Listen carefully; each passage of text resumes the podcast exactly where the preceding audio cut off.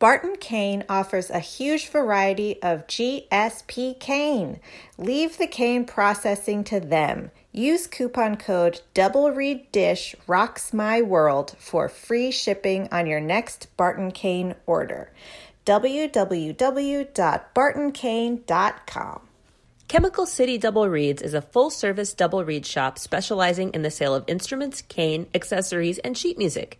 Double Reed Dish listeners can enjoy free shipping with code D R D I S H, all caps, no spaces. Visit them in Baton Rouge, Louisiana, or online at chemical city reeds dot com. Hi, I'm Galit Kaunitz. And I'm Jackie Wilson. And you're listening to Double Reed Dish, a podcast for oboists, bassoonists, and the people who love them.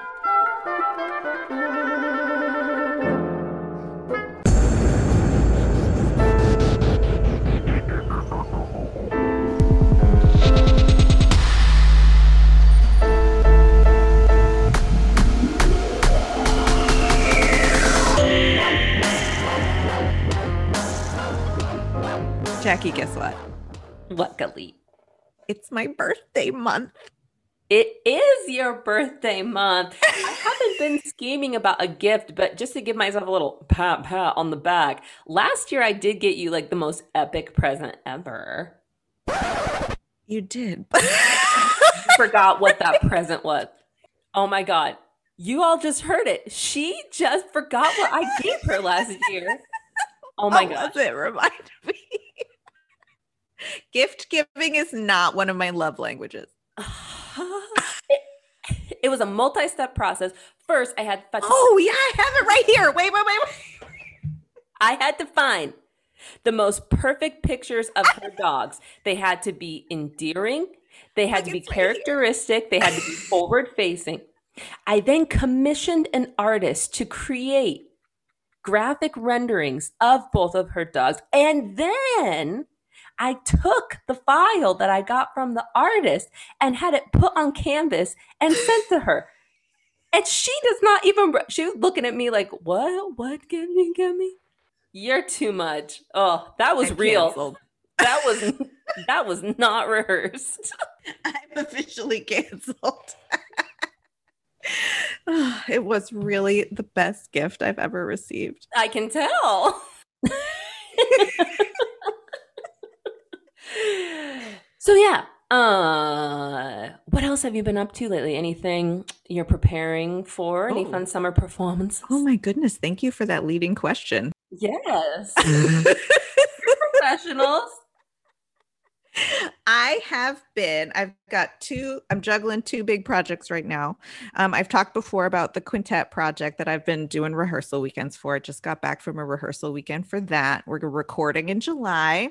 That's very exciting. And then at I D R S Virtual Summer Symposium at the end of July. So y'all have p- plenty of notice. My colleague, Jonathan Yarrington, and I have commissioned three brand new works for oboe and tenor voice. Um, and we were accepted to present those at the conference this summer. Unfortunately, uh, Jonathan is on vocal rest. So, you know, best wishes to your chords. But uh, I've got this great tenor stepping in, David Walker, and uh, we've been rehearsing that, planning to record uh, in just a few days from when this episode is released. So the pieces are phenomenal and so exciting and just completely excellent. So I just, you know, I've been, I've been diving into some chamber music after a year and a half of no chamber music, and it's wonderful. I think about a vocalist on vocal rest, and I just think about like being in college and like the vocalist walking around with like these gigantic scarves around their neck. A steaming mug of tea. Yeah, Nalgene bottles that fit like two gallons. With a notepad so they can write everything down. On vocal rest. I'm just kidding. Just, just a stage whisper. I'm on vocal rest. Oh, yes. Well, and uh, funny you mentioned I D R S. I'm also planning. Uh, Stephanie Patterson and I are doing a half recital of works for two bassoons. We are doing the Thea Musgrave Take Two bassoon duo, which is kind yes. of a trip to try to put together remotely. Yes. Uh, Chris was a gem and made us these click tracks that I guess Aww. in Pro Tools, you can make click tracks that include retardandos and a tempos and accelerandos. And so he did that for us. Chris, I know. That's so nice. I know. He's like the best. Um, and then we're also doing a piece by Elizabeth Baker. And I'm not sure if you're familiar with Elizabeth's work, but it's a very, um, it seems complex in the things that it questions, which is kind of our traditional concept of sound. But she explained it to Stephanie and I that she's trying to get back to the most simple music making, which is kind of a childlike music making and less of an emphasis on beauty and technique and all of these things that we've learned and ingrained ourselves into, and more of an emphasis on kind of joyful noise, I guess. So Ooh, there are things like uh, we cannot play traditionally. So there will never be a time like Reed on bassoon and I'm blowing into it. Um, there's direct sounds. Um, so maybe I'll like tap something against my bell, or there's indirect sounds. Maybe I'll, I don't know, throw a handful of popcorn kernels at my bassoon. Probably not that, but um, throw, throw them at Chris. He'll, he'll be okay. Yeah. Thanks for the click track. Uh, uh, different like amplification processes. And she's actually going to take our raw sound files and manipulate them.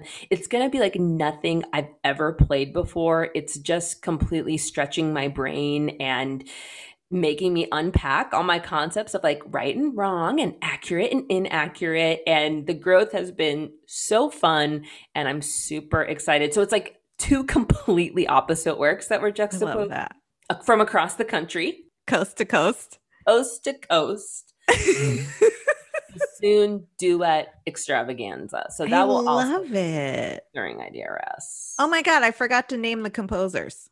Yeah, do it. For my Okay, so it is so it's three new works by uh one by Josh Burrell, one by Chaiyu Shu, and one by Tanu Corbett. So anyway. I didn't know you commissioned Chaiyu. Yes, I did. Oh, I put that composer on Galit's uh, radar. So. Yeah, you did. Yeah, and we we commissioned a piece by her f- for Reed Trio, and we played it approximately twenty-five times. It was so good. It is. It so was good. really good. We're just not yeah. actively playing Reed Trio anymore. I learned how to flutter tongue, so I can I can do it now. I can do it. Okay, now she's bragging, so it's probably time to go. Big brag. But. Again, I feel like we do this every single episode, but not ready to announce yet, but kind of a cryptic reference to um, Galit and I as Double Reed Dish may or may not be doing something for the I D R S conference as well. So you'll just have to. May or may not, but definitely are. Stay tuned for the details on that. Mm-hmm. You should come hang out with us on Zoom. Yes. Because sure. really, we miss seeing all of your faces at live places. I mean, I do. I don't know about Jackie. I am introverted, but listen, I do love our listeners and our our Double Reed community. And so, yeah, we're cooking up something fun for the virtual conference that you all don't want to miss. We cannot wait to share it. And we love you and we miss you. And uh, enjoy this interview. That's all I got. Is that okay? Perfect.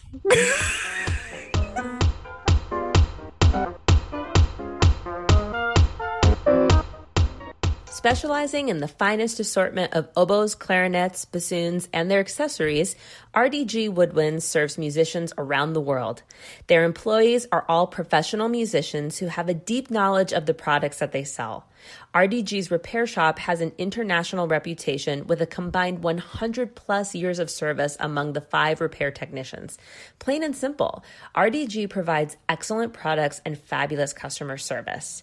Visit them at r d g woodwinds dot com. They look forward to working with you. Founded by Logan Esterling, Reed Design is pushing the boundaries of oboe and English horn reed making. They take the knowledge they've collected from hundreds of reeds and, with the power of machine learning, derive patterns and trends that accurately predict the characteristics of finished reeds while early in the sorting process. The result is quality reeds with characteristics you can count on. Using their products will save you valuable time and let you get back to what you love, making music. Visit w w w dot reed design dot i o to learn more. That's R E E D E S I G N dot I-O.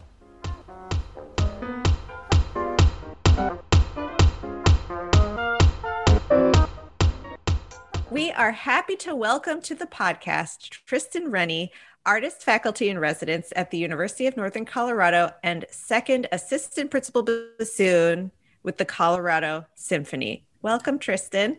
Hello. I'm happy to be here. Nice to be with you both. Great to be on the Double Reed Dish. Yeah.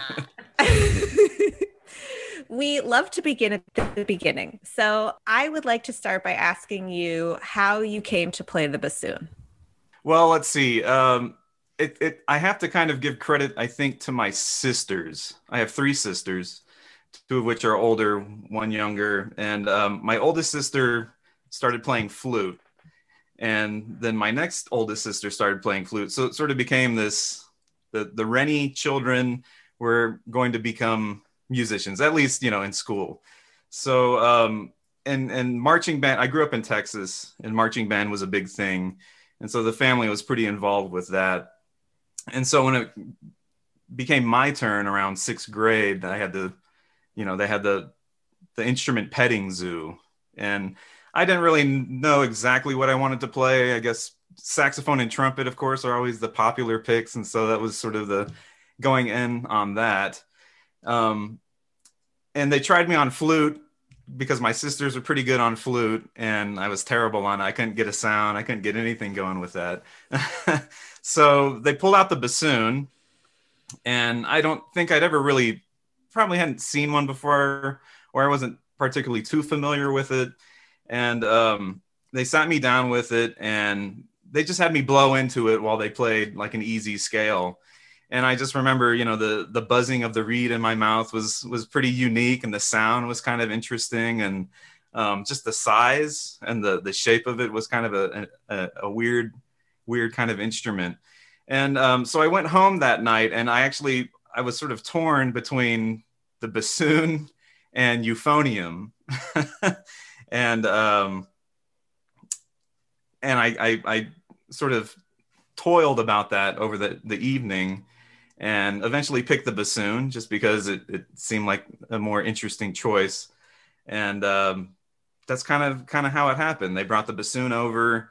I, you know, put it together, sat at the piano, uh, was fiddling around with it. And my parents uh, were able to get me lessons with uh, Jan Harper, who I recently sort of connected with on Facebook after so many years.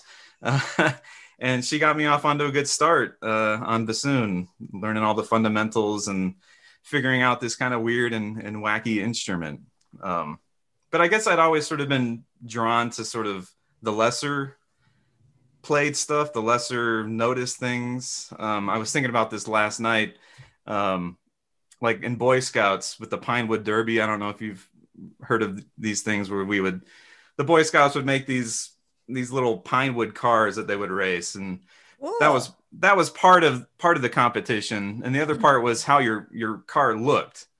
And a lot of people would make their car look really sleek and cool and, and futuristic and stuff. And I, I was more drawn towards the sort of classic sort of style of cars. Uh, one, because it was more appealing to me, I suppose. And two, I knew less people were probably going to be, you know, submitting their cars into the classic uh, car uh, competition. So I put together that's this. The bassoon. That's the bassoon. It's the classic car. The... So I remember making this Pinewood Derby car. I mean, it comes in like a block, and I know this has nothing to do with bassoon, but um, I carved it myself with a pocket knife, and it looked It looked kind of bad, Uh, I painted it, you know, and it's, it didn't really look much like the car I was going for, but it got third place in the classic car competition. So that was pretty exciting. So I think that kind of cued me in, like, you know, go for the, the lesser played stuff. That, that might be more fun. It'll be, you know, more, more of an adventure, I suppose. I just picture you chasing your older sisters around with their flutes and your bassoon. There was actually one, my little sister plays oboe, and um, there was one, one Christmas where we commissioned um, a little piece for us to play as a quartet for our parents. So that was, that was kind of, I think that was the last time all the Rennie children got together to play. That's adorable. Yeah. Like the Von Traps. That's right. Yeah. Yeah. So, a, a little musical family, I suppose, but yeah. I love it. So can you talk us through getting serious about the bassoon and deciding to pursue that as a career, and uh, just kind of walk us through your training and educational journey? So I guess it really, in terms of figuring out that that's what I wanted to do, I suppose, compared to some people, maybe a bit of a, a later bloomer, um, I enjoyed bassoon. I enjoyed playing in orchestra and band in high school, and was doing well at, you know, the all-state stuff. Um, but for the longest time, I actually, uh, as a kid, I, I really wanted to be a veterinarian. Um, I just liked animals, and my dad and I would watch the old All Creatures Great and Small show on P B S. I don't know if you guys remember that at all, or so this, this idea of sort of being a veterinarian was, was kind of the forefront of, of what I wanted to, to pursue. And, um, I remember one summer, uh, my dad and I were, we decided to check out colleges in Texas. So we drove around all of Texas to go check out the schools for veterinary, the veterinary programs and the music program. So, because I sort of try to do both.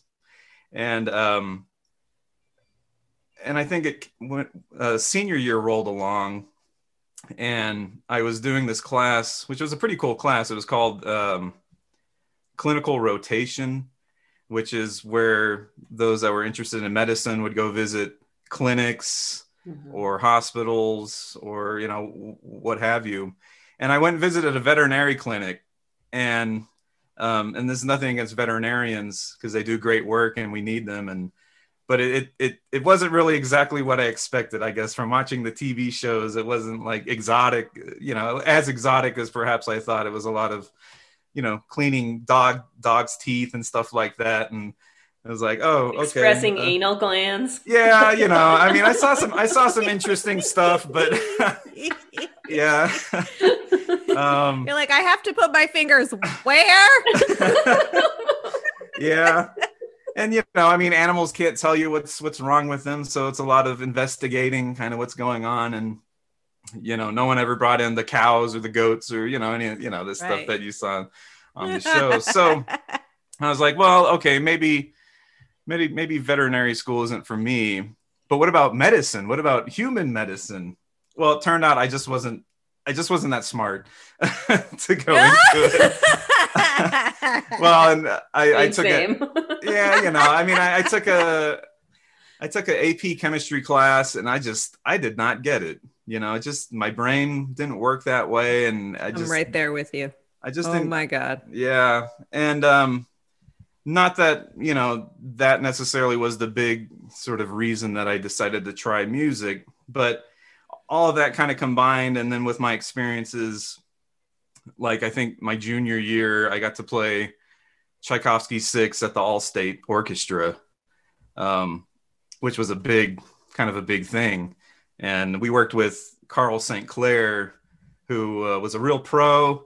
And, you know, I was playing the solo at the beginning, and he pointed out like a couple things to me, like, well, you know, you should try this. You got to make sure it's not sharp. If you do this, you can get fired in a real orchestra. And and it was like, whoa, this is like a, a big thing. Like, this opened up a, an entirely new kind of world for me.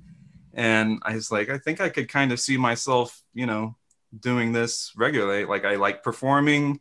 Um, I like playing all this music. Why not? Why not go for it? And so that's kind of how I eventually found my way to, uh, pursuing it as a career. And so once that was sort of decided, it it kind of was a natural uh, pathway to check out University of Cincinnati with Bill Winstead, uh, the conservatory there. And so I was, I did my undergraduate there. Um, and then after that, uh, I went to the University of Michigan for my graduate degree, performance degree with Richard Bean. And then from there, um, yeah, I just sort of freelanced for a couple of years until I was able to land the position with the Colorado Symphony. So I think that's sort of basic, the basic journey to where I am today. Yeah. So I would love to ask you more about this process of elimination that led you to a career in the bassoon. Um, it's my experience as a teacher that a lot of students come in not, or come into college, you know, not expecting it to be so consuming and funneled, you know. No, it's a really credit heavy degree, and there's a, it's really intense, and it really is um, learning a craft, and it requires so much more than just the credits that you're taking. And I find that some of, some students resent that and find it a little bit off-putting, like, oh, this is not what I signed up for. But you kind of got that out of the way before you even got to school through like, oh, I tried this, didn't work for me. I tried that, didn't work for me. So how does that influence how you mentor and advise your students uh, at the University of Northern Colorado? I, I think a lot of that thought process certainly could be done, you know, before deciding which route you're going to go. Obviously, I think I think college is is a good place to kind of, you know, figure things out for yourself. Um, obviously, if you have it figured out before you show up, then all the much better. But I think, as you're saying, right, once you kind of get into it, it's a whole different world, especially coming from high school. Um, sometimes that can be a bit of a shock, um, you know, because usually it's maybe the first time a student has sort of been away from home for a, you know, a very long time, uh, living on their own. And that, that in itself can, can be a bit of a, a, a stressor. Um, and then certainly, yeah, the expectations, you know, at a music school, um, might be a bit higher than they were, you know, in high school. Um, certainly with, with, with my expectations for any bassoon student, no matter if their performance, uh, education, um, even a non-major, I have certain expectations for, for my students that come in, you know, prepared on a, a weekly basis, knowing their music. Um, so we can kind of work on, you know, the, the less technical aspects of things and get down to the sort of the musical aspects. Um, and sometimes that could be a little tough, um, because maybe they haven't been as pushed as much as they, they have been in, in college. Um, and obviously, you know, the ensembles are bigger, the, they're taking courses in music history and music theory that perhaps maybe they've gotten a little bit of experience in high school. Um, but I think, I think for a dedicated student that, that is, you know, really, uh, really going for, you know, their, their career in music, um, they, they'll, they'll accept that challenge. And they'll they'll grab it by the horns, and they'll have the the motivation in themselves to to kind of keep keep that going. I mean, f- speaking from my experience going into under, undergraduate, I, I wasn't all that great in theory coming into it. I certainly wasn't all that great in theory coming out of it. Um, Me too. I would say that wasn't yeah I wasn't uh, and I mean I, music theory is great. I wish. Uh, I wish I had embraced it more back then, um, you know, to help me as a performer now. Um, but, you know, I, I, I certainly understand the struggles of suddenly being immersed in like an entirely musical environment where everything basically rotates around the music, and depending on how the student feels, sort of rotates around your, your weekly lesson. That's kind of how I felt, is like, I've got these classes and I got to make sure that I keep up with those classes and keep my grades up. But it's like that weekly lesson with, with Mister Winstead, um, was sort of the the focal point of my time at, at school. Um, mm-hmm.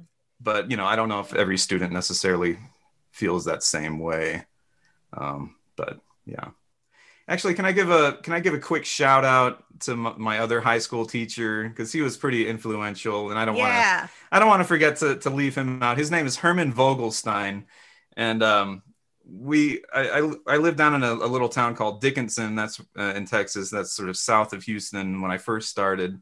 And then we moved up to a, a town north of Dallas, uh, called Plano.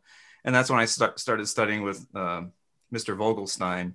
And he was actually very helpful in, in kind of, once I decided on that route to uh, to to pursue music as as a career, he was very helpful in figuring out the, you know, the, the good schools and the good teachers and, you know, getting ready for, for those auditions. So big props to Mister Vogelstein. So, um, over the course of having this podcast, we've heard a lot from our guests about how one has to learn to audition and how that's kind of a, a specific process that everyone navigates through as they are, you know, um, pursuing an orchestral career. And so I would love to hear about your experience preparing for and auditioning for your position in the Colorado Symphony and what led up to that for you. Sure. Um, you know, and, and, an undergraduate, um, I would say at that time I was, I was just learning to become a, a, a better musician, a more, I would say that Mister Winstead helped create, well, helped guide me to find my true voice on the bassoon. Um, becoming, becoming a, a, a better musician, becoming a more knowledgeable musician, um, and, and sort of ushering me through the steps of kind of what this musical world is, is really all about. And so in, in undergraduate, I, I wasn't really doing, I didn't take any sort of professional auditions. It wasn't really on my radar at the time. I was, I was preparing for auditions for like summer festivals and other programs and stuff like that. So I got a little bit of, we would work on the orchestral excerpts, but not in a way that necessarily was meant to go win a job.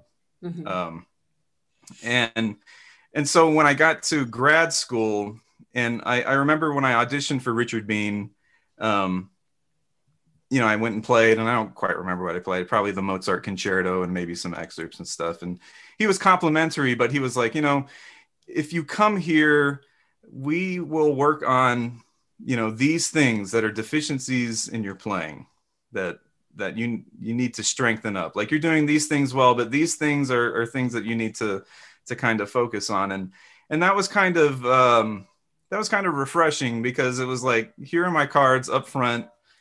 This is what's holding you back in your playing. And if you come here, then those are the things that we will work on. And um, that really kind of rang true to me. Like, well, this this might be the, a good place to come to to kind of get this done, because, you know, in two years, w- what am I going to be doing outside of school? Am I going to have a job, or, or what's going on? Um, so when I, when I got to Michigan, that's when it started to kind of become more real. Um, and, and I do recall taking my first, uh, my first professional audition there while I was there. It was for the Naples, um, Philharmonic or Naples Symphony. And I didn't know what I was doing. I I got the packet of materials, and I would go in the practice room and I would just sort of practice it. I was like, well, this stuff seems, I guess, pretty good. I guess I, I could play this all right. Marriage of Figaro is working okay. And then I went to the audition and, like, you know, I didn't get anywhere. Maybe I, I played like a couple excerpts and that was it. And I was like, wow, that was, that was uh, pretty unsatisfying. And um, so when I got back from that, um, and that might have been, I don't know, end of my first semester there. I don't quite remember, second semester. And at, at that point, I was like, you know what, this is uh, this is a whole other ballpark. This is a whole other game uh, that I'm dealing with here. And I, I need to come up with, or I need to develop a system, or I need to, you know, come up with something that'll really kind of help me focus up with these, these short little excerpts that are going to sort of define what I'm doing for the rest of my life. And um, I, re I remembered back to my senior year at C C M, and um, uh, one of the clarinetists, he was actually, and I was in a quintet with him for four years. His name's Ralph Sciano. He now plays principal clarinet in Detroit. He also played principal in Cincinnati, and he also played principal in Richmond. And he had, like, I think it was his senior year, he had went, went out and won a principal clarinet job, which, you know, wow. seemed at the time like pretty unreal, like, whoa, you know, incredible. And I remember talking to him about it, and he kind of laid out sort of what he did to kind of, uh, you know, make that happen, which was a, a pretty, pretty refined uh, step-by-step process. And um, he actually just uh, published a book with his full uh, sort of audition method. I think it's, I think it's a bit more expanded than what I re remember him talking about, you know, as a, as a senior.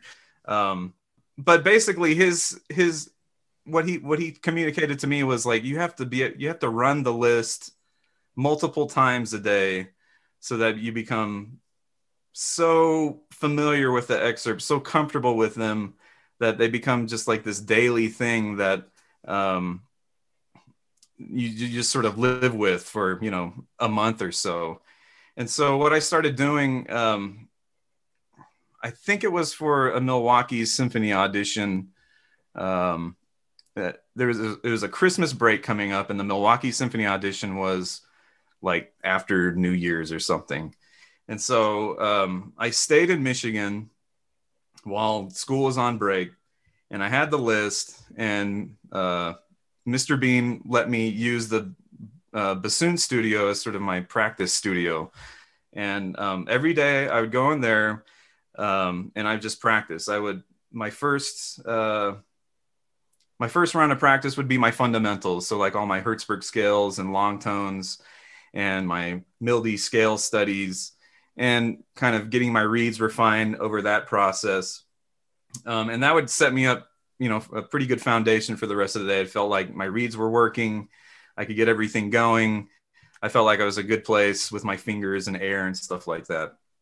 And then I'd have, a, I'd take a break. And then my next session would be like, you know, just straight up practicing, focusing on the excerpts um, and the concert, Mozart concerto, that the parts that were very sort of deficient, the, the, the excerpts that were giving me the hardest problem, and focusing on the, the, the hard spots in that. And, um, and, and making that sort of like the, the main focus of the day. And then I take another break, and then, um, later that day I would come back, and it would usually be at night. And since the school was empty, I could get into one of the, uh, like recital halls or the performance spaces.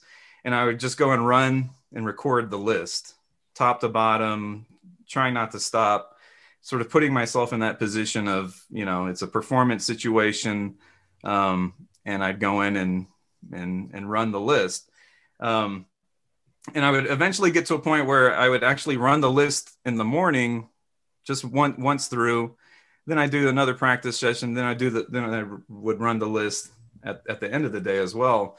And then I would, at the end of the day, I would listen to the recording, and then I would take notes um, as to kind of what didn't work so hot, and focus on that for the next day. So I do my fundamentals, and I would run the list. Then I'd practice the stuff that wasn't so great. Then at night I'd go back into one of the rehearsal halls, and I would run the list again. And over the course of that, of a few weeks, like I started feeling really comfortable with the list, like nothing. There, there were times when I would go to uh, an audition, and there were certain excerpts that were really scary. And I was like, oh, I hope they don't ask that excerpt. I hope that excerpt's not on the first round, you know, because if that one shows up, then, you know, I might be in big trouble. But I got to a point where it's like, they could ask me anything, and I'd feel fairly confident going in and, and playing it pretty well. Um, and and uh, Mister Bean was still around for that break, and um, he was nice enough to come in and sort of do a coaching. Uh, Eric Varner was at school with me at, at Michigan at the same time. He was doing his doctorate. And so we were kind of preparing for the audition at the same time. And so we, we did this sort of mock audition with Mister Bean in one of the, the rehearsal spaces. And that was, that was very helpful to kind of, it was like one last sort of, you know, input, one last sort of thing before we, we would uh, drive off to Milwaukee and take that audition. And so um, I went there and I, I was able to get to the finals. Um, you know, they took the curtain down. I was, you know, um, and I actually wasn't really prepared to make it that far because I didn't really bring the greatest clothing. You know, with the curtain being up, you can kind of wear whatever you want. So I was wearing something, I kind of relaxed. And then I was like, oh no, they're bringing the curtain down. I have to play with piano and I don't have a nice shirt or I don't have nice pants. So I like had to run out and buy a, a shirt. and, and my hair was longer than this. This is my pandemic haircut, but my nice. hair was, was way longer than this. And so I had really long hair too. And, uh, you're like, somebody give me a hair tie. I know, right? so, um, so I wasn't really, you know, I mean, I wasn't really prepared to make it all that way. Um, but I went in and and I played everything. I felt really good. I I, I didn't win, um, but I, I felt really good. I played everything kind of how I wanted to play it.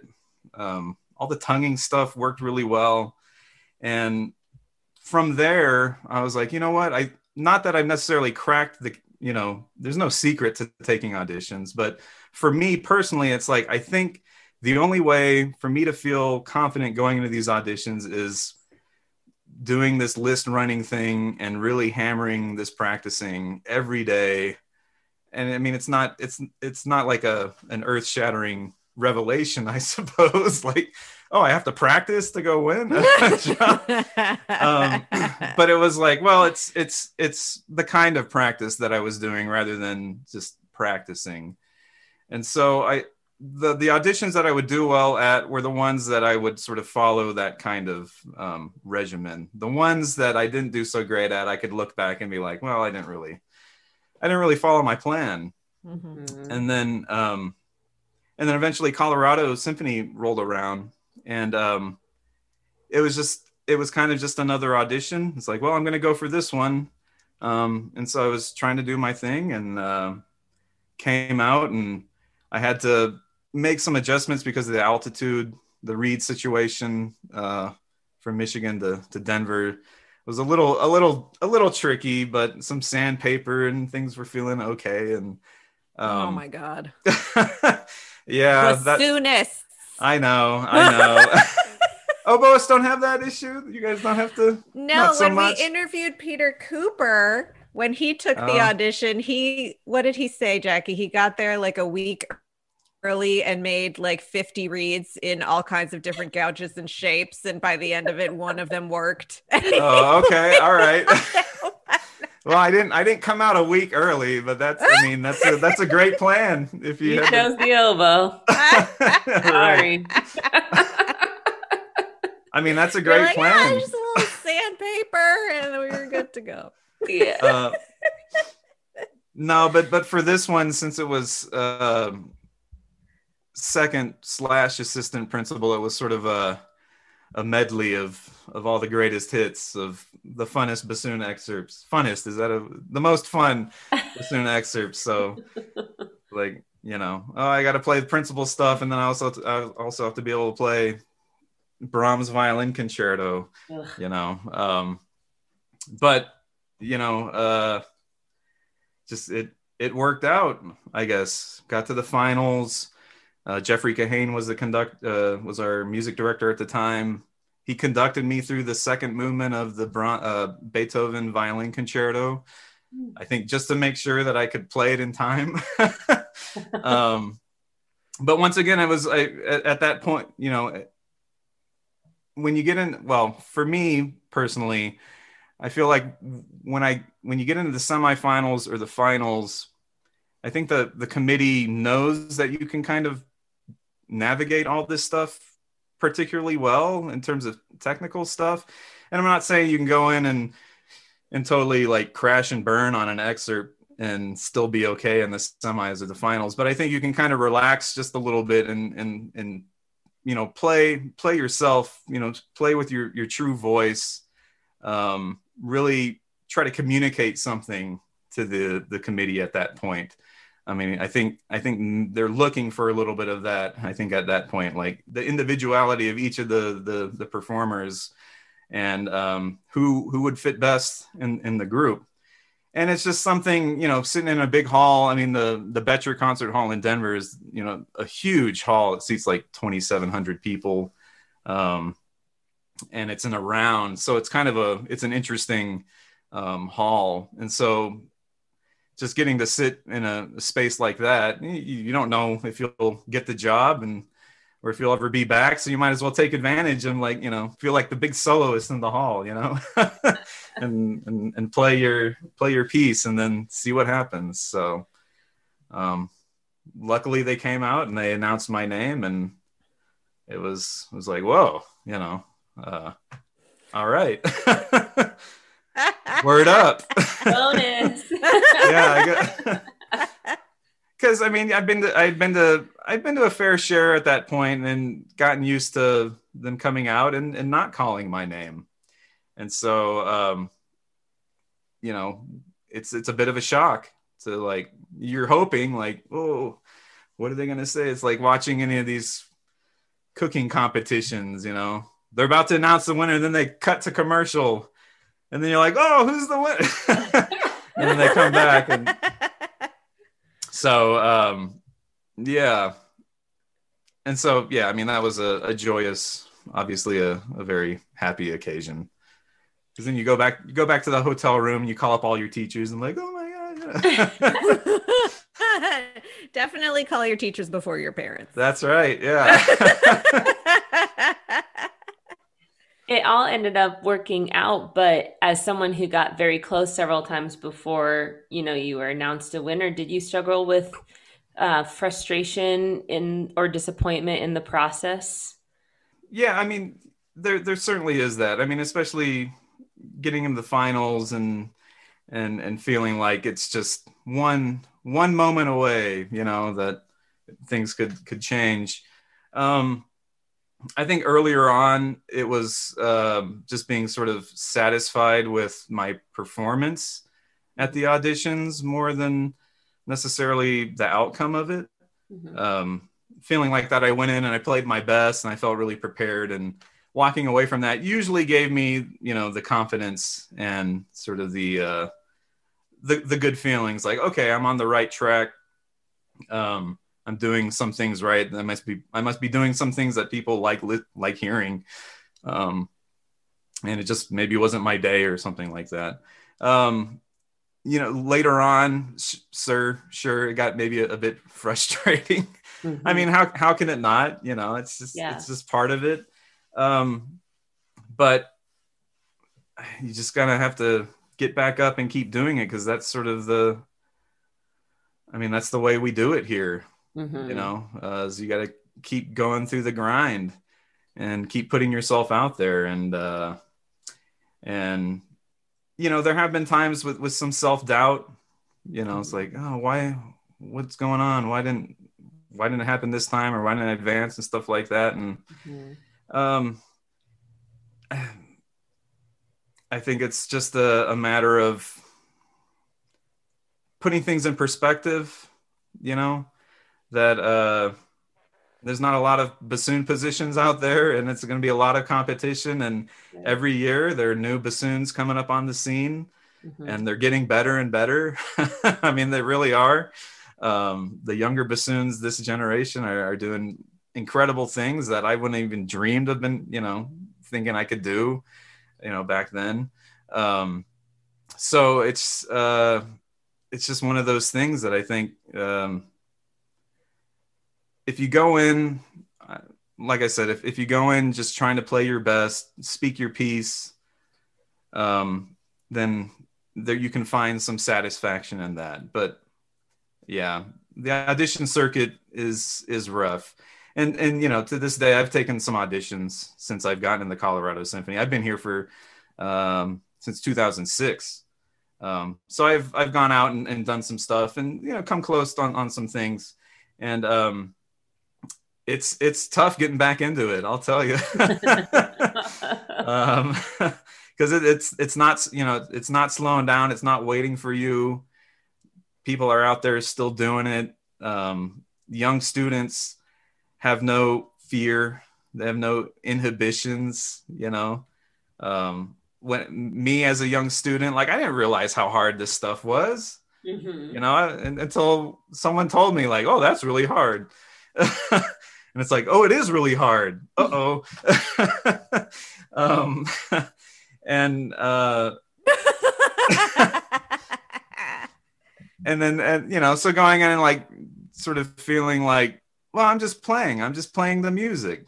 I'm, I'm, I'm, I'm just playing the stuff that I've been working on, and that's what it is, you know, rather than it's like, oh, I need to play this, you know, Rite of Spring at, at this tempo and make sure that my high C is not sharp and make sure it's paced out well. And I got to hit the high D's and I got to make sure my grace notes aren't too fast and um, think about the vibrato and the tone. And, you know, I mean, like, not that that wasn't there necessarily before, but like it's, it's more present in my brain now than it ever was as, as a, you know, as a more fully formed musician, you almost know too much.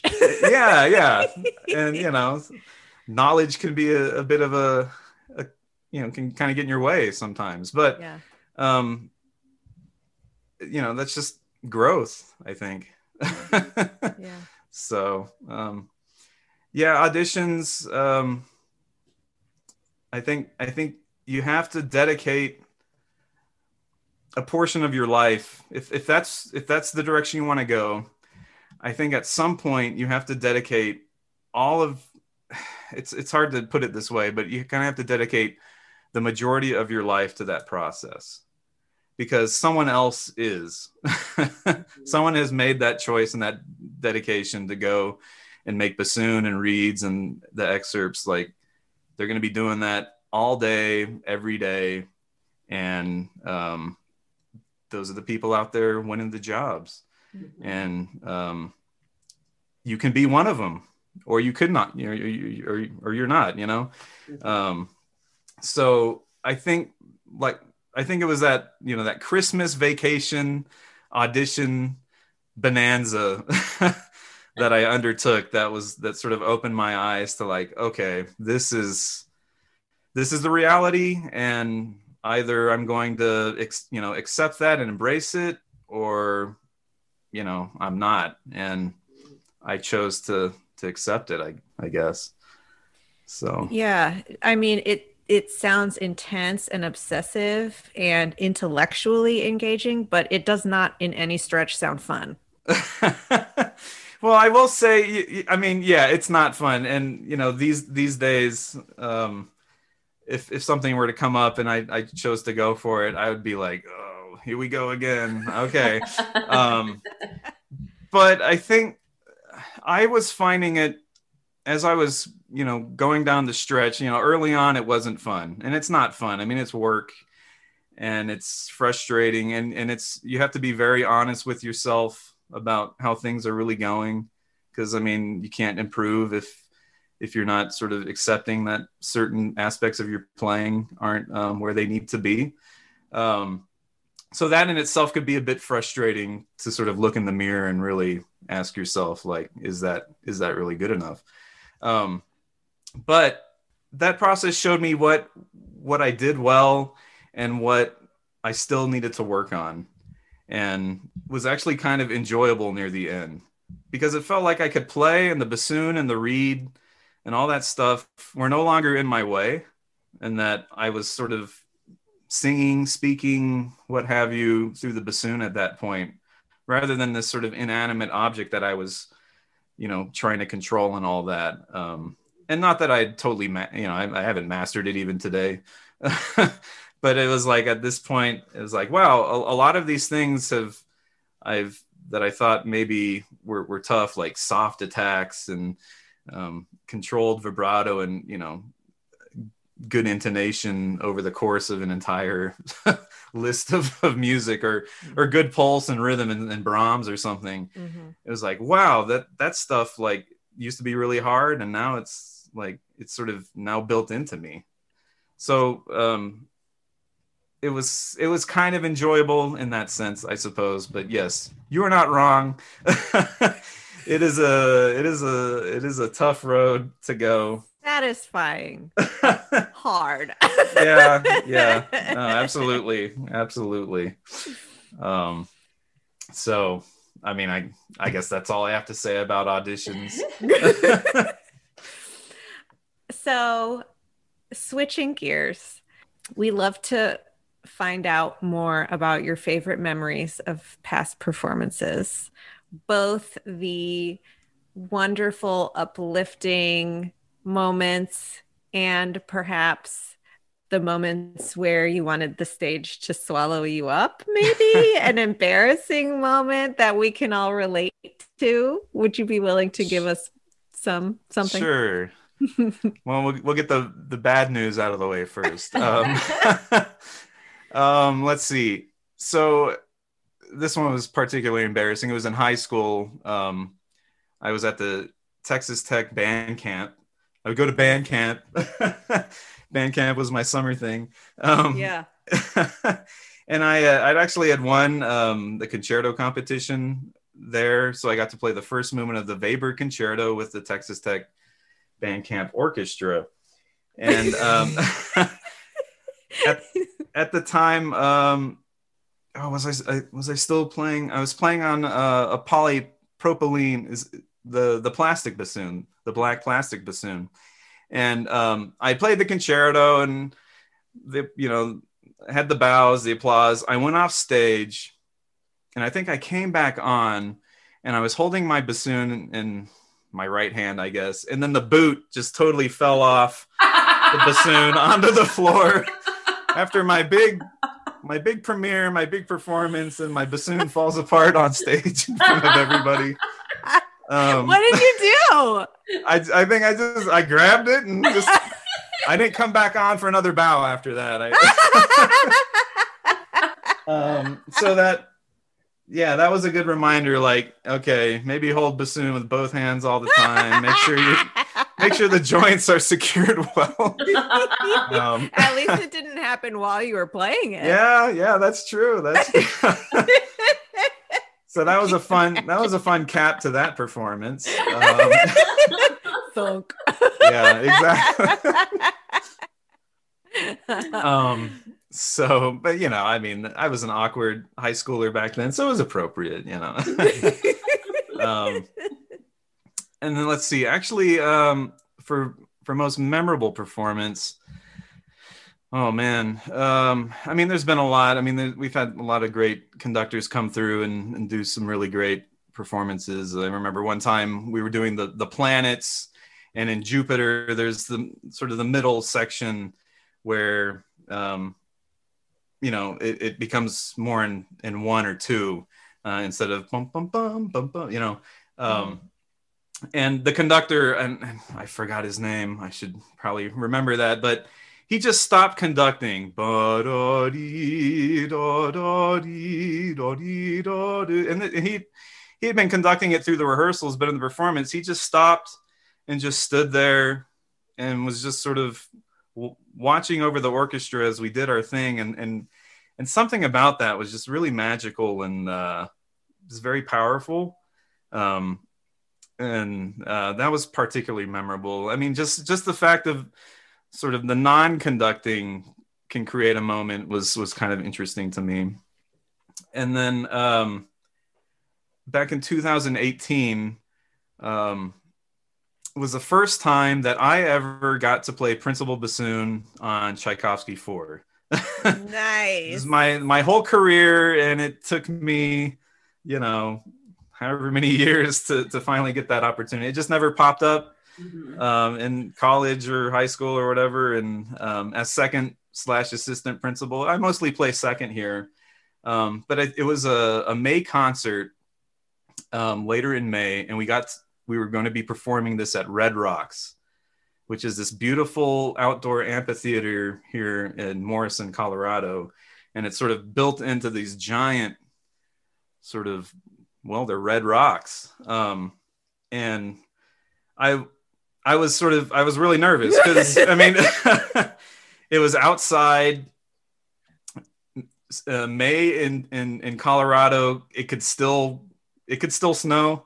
it could get really cold, especially up in Morrison, which is only, you know, it's only about twenty minutes away, but even that altitude change can affect reeds. Mm-hmm. And so I was like, oh man, we're going to be playing this outside. It might be cold. My reeds might feel weird. This is the first time I get to play Chike four. And um, so it was, it was a lot of pressure, but um, it's kind of a magical thing because when we start performing there, usually the sun is still up. And over the course of the uh, the concert, the sun starts to go down. You don't really you don't really notice it, you know, because you're playing and sort of in the moment. And uh, we get to the second movement, and it's it's now nighttime, and it was my my chance to finally play this solo in context with the orchestra, something that I've worked on countless hours, many years for all these auditions, and it's, I finally get to play that that excerpt that has been a part of my life. And I I I think it went well. um, and I played it outside at Red Rocks, and it was nighttime, and it was beautiful, and um, it felt like, you know, one of those things that I finally got to sort of check off on my my list as a uh, as a bassoonist. Um, so that. that was kind of cool. What advice do you have for a young musician who aspires to have a career like yours? Oh, do they want a career like mine? Well, um, man, it's, uh, I would say, you know, yeah, um, this past year has been a tough year for everybody, you know, and it's, it's really um, sort of open up a discussion about music and kind of where it's going and where it will be and what what our purpose is as musicians. And I think it actually shows that music is very special. Um, live performances are, you know, um, are nearly unheard of now. So first I would say, don't be daunted by the experiences of this past year. Um, you know, I, high school students are, you know, probably haven't played much in band or orchestra. Everyone's taking lessons online. So like all of that, you know, right now is, is kind of makes for a really weird sort of situation. And people may ask themselves, like, why would I want to do that? Right. You know, why would I want to pursue that, that career? Um, but I think there is going to be a future. Um, I think if you, if you really love music, If if it really speaks to you, if there's aspects about it, you don't have to be a performer. You don't have to be a teacher. You could be an administrator. You could be a ther- musical therapist. You know, there's there's many tracks that one could pursue if you love music. Um, so my advice is, um, if if you're looking for a career like mine, um, start start early. You know, if you can get if you can get the private lessons, um, start, you know, start there, um, get a good way to get reeds early on, um, listen to a lot of music, and not just classical music, but lots of music to kind of inform sort of your voice, inform your, you know, your personality, how, how you would perform. Um, listen to a lot of non-bassoon music as well.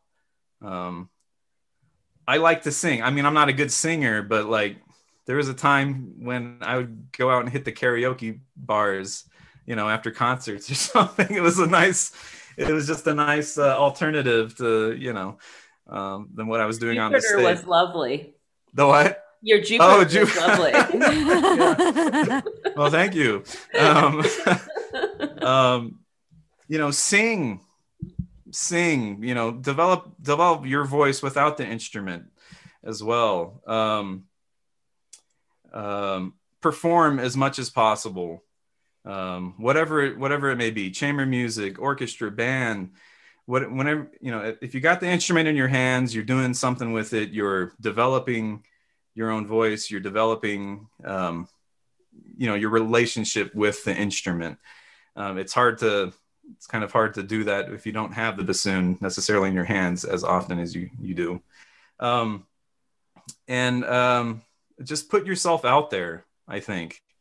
Um, sometimes we get afraid that like it's not good enough, um, or or we're not good enough, or you know, I'm not ready to go out and, and, and show myself to the world. But as performers, I mean, that's that's what we do.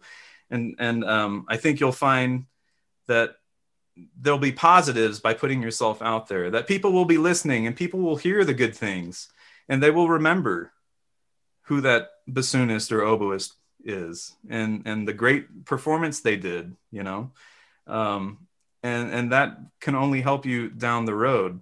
Um, so I, you know, growing up as a kid, I, I was a very, sh- I, I still kind of am, am a shy person.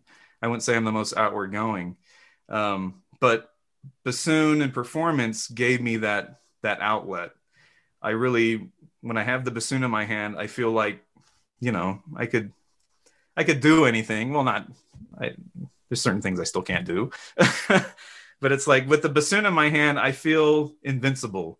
I feel like I can go out there and, and do my thing, and people will notice and hopefully enjoy it.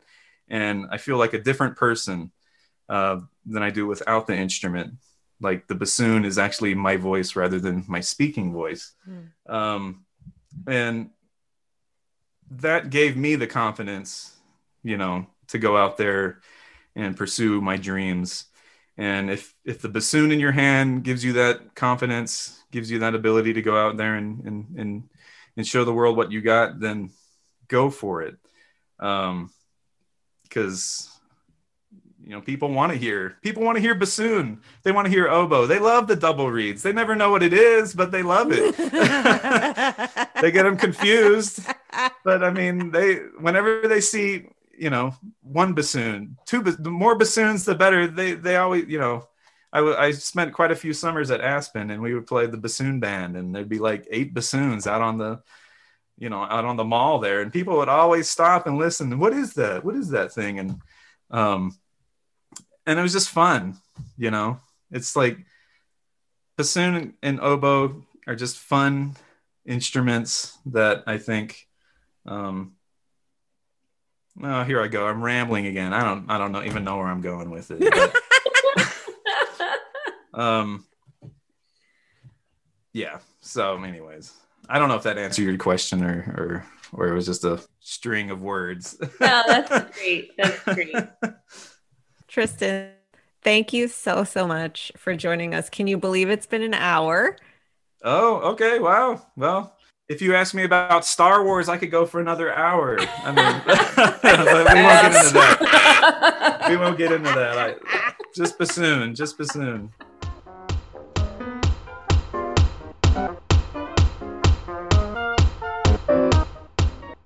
All right. So there you have it. That's the episode. Don't forget to follow us up on social media. We have so many cool things going on just beyond the episodes. We've got projects. We've got live appearances. So you don't want to miss out on any of that stuff. You got to follow us on social media and also rate and subscribe, because that helps us out and helps more people hear about us. Galit, who's going to be on the next episode? Next episode, we have the honor and delight of talking with Tim Gocklin, oboist in the award-winning Acropolis Reed Quintet and artist in residence in oboe at the University of Northern Colorado. Jackie, time to end this nerd parade. Go make reeds.